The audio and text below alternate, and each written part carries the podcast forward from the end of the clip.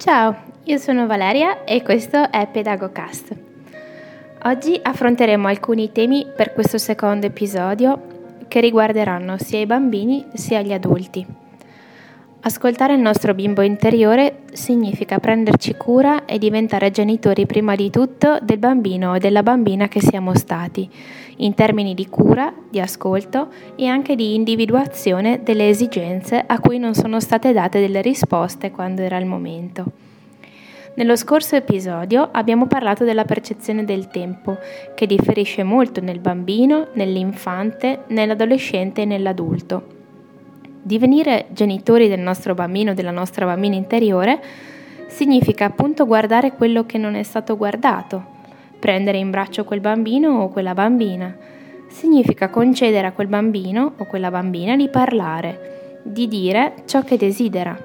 Significa insegnargli ad esprimere ciò che non ha potuto esprimere in determinate circostanze, ma che rimane come esigenza nel qui ed ora, nel kairos.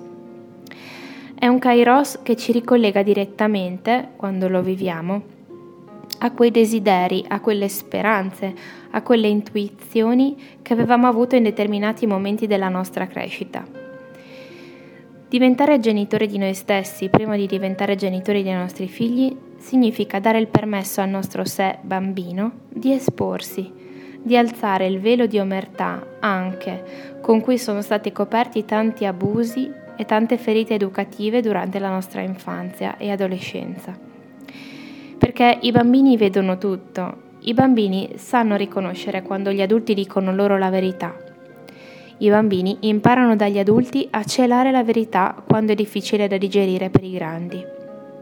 E smettiamola oggi che siamo adulti di dire che a volte ai bambini bisogna raccontare bugie per il loro bene Sottolineiamo che dire bugie è molto diverso dal dire loro la verità per gradi, con il loro linguaggio e le loro categorie, permettendo loro di comprendere pian piano con l'aiuto di un adulto. Si può accompagnare il bambino a, e cogliere quel kairos, quell'occasione opportuna e favorevole per entrare davvero in comunicazione con loro. Ma ciò avviene solo se gli adulti hanno per primi accolto e compreso la verità delle circostanze, non una superficiale lettura e giustificazione per far quadrare il cerchio. Se gli adulti sanno affrontare la realtà nel suo nucleo più vero, allora possono guidare i bambini a scoprire la verità. Faccio sempre un esempio. Un piatto di lasagne con un bicchiere d'acqua diremmo tutti che non è velenoso. E tuttavia, se lo diamo da mangiare ad un bambino di 4 giorni o a un soggetto che non può assumere questo alimento, lo mandiamo come minimo all'ospedale. Questo per ribadire che c'è una gradualità nella capacità di digestione della realtà con i suoi avvenimenti. Ma ciò che fa la differenza è la presenza mediatrice dell'adulto, che facendosi appunto regolatore e mediatore rende più digeribile la realtà per il bambino. Prendersi cura del nostro bambino e della nostra bambina interiore significa per l'appunto dirgli la verità, ma non solo, dirgli anche quello che hai visto era, era vero, avevi ragione, quello che hai sentito l'hai sentito bene, ma gli adulti non hanno avuto il coraggio o gli strumenti per ascoltarti perché possiamo capire che se scoraggio ripetutamente il bambino nella sua capacità di vedere la realtà nella sua verità, gli mando il messaggio che le cose tu non le capisci e te le spiego io invece come sono. E ciò non ha nulla a che vedere con il ruolo mediatore, regolatore ed educatore dell'adulto verso il bambino. Diceva Korjak, gli adulti mentono e non mantengono la parola, Promettono ma poi scordano e cercano di cavarsela a parole oppure vietano, come per punizione, quando non avrebbero permesso comunque. Predicano continuamente di dire la verità, ma se la si dice loro si offendono. Ecco, parlando di adulti, qui l'autore non parla di persone veramente capaci di essere genitori, quindi si potrebbe dire che qua ci si riferisce a coloro che anagraficamente sono identificati come grandi, ma che in realtà non sono ancora diventati veramente adulti, né tantomeno genitori poiché chi non sa affrontare, accogliere e dire la verità non può essere genitore per il semplice fatto che non può essere generativo, non può essere fecondo, perché non riesce a prendersi cura dell'altro in termini di dono di sé. Ci si può donare solo quando si è consapevoli di ciò che si è nella verità, ferite e cicatrici incluse. È un cammino di consapevolezza che ci rende adulti. Questa è la ragione per cui molti non riescono a superare quei traumi e microtraumi che continuano a determinarli nella relazione con i più piccoli e anche con i pari. È importante quindi curare le ferite del nostro bambino interiore, evidenziando quelli che sono stati i microtraumi educativi subiti. Nella seconda parte prenderemo in considerazione un esempio piuttosto chiaro.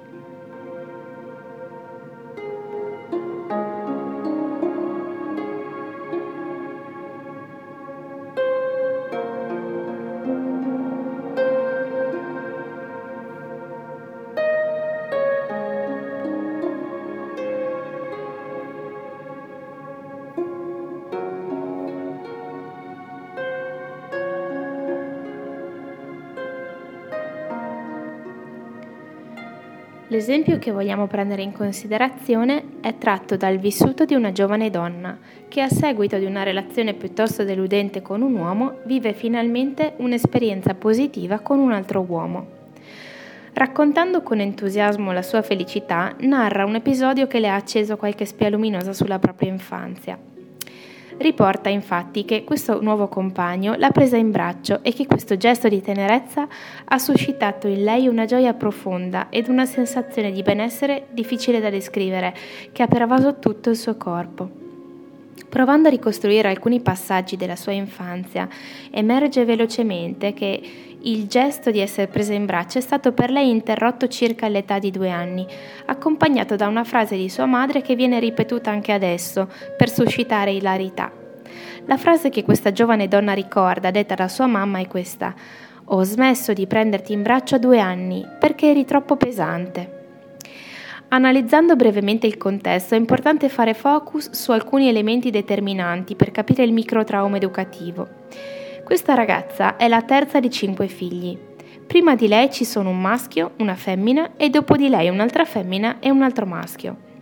Si trova quindi al centro di una simmetria quasi a dover fare da punto d'equilibrio tra un prima ed un dopo. Non ha né primogenitura maschile né primogenitura femminile, né la posizione di più piccola. La sua posizione da piccola svanisce proprio all'età di due anni quando la madre rimane incinta della quarta figlia ed ecco che la madre dicendo eri troppo pesante non allude certamente a livello subconscio al valore ponderale del corpo della bambina, bensì più profondamente al peso di quella relazione, che si trovava in una posizione scomoda, non essendo abbastanza grande, ma ormai non più la più piccola. Se parliamo quindi di microtrauma, intendiamo che dall'altra parte c'è stato un microabuso educativo, laddove il micro non sta ad indicare il fatto che non sia rilevante, ma il fatto che è difficile da individuare per un occhio che non guardi in profondità. Quando si parla di abuso, sostanzialmente si intende un utilizzo improprio del proprio ruolo educativo, che in quel frangente si è rivelato essere una ferita profonda inferta al bambino o alla bambina in questione, per lo più involontariamente. Dal punto di vista psicomotorio, inoltre, essere sollevati dall'adulto ha una valenza semantica ben più ampia di ciò che si possa vedere ad un primo sguardo. Essere sollevato significa, ad esempio, che l'adulto porta il bambino all'altezza del suo sguardo, consentendogli di vedere come vede lui, dall'alto, significa permettere al bambino di non percepire per un momento il peso del proprio corpo durante la salita, perché sollevandolo lo si sposta in direzione contraria alla forza di gravità. E questa è un'esperienza che evoca per qualche istante ciò che il bambino sente nel grembo materno durante i mesi centrali della gravidanza, quando ancora è leggero, il liquido amniotico in proporzione abbondante e consente movimenti ampi, quasi in assenza di gravità ma ancora essere sollevati significa sentirsi protetti da ciò che può insidiare e costituire un pericolo. Ecco, tutti questi significati impliciti convergono nel gesto del prendere in braccio questa giovane donna, che a livello subconscio può rivestire il partner di attese, di risposta alle sue domande di bambina. Mi proteggerai? Mi farai sentire leggera dentro di te? Sarà una relazione piacevole dove vedremo le cose con la stessa altezza di sguardo?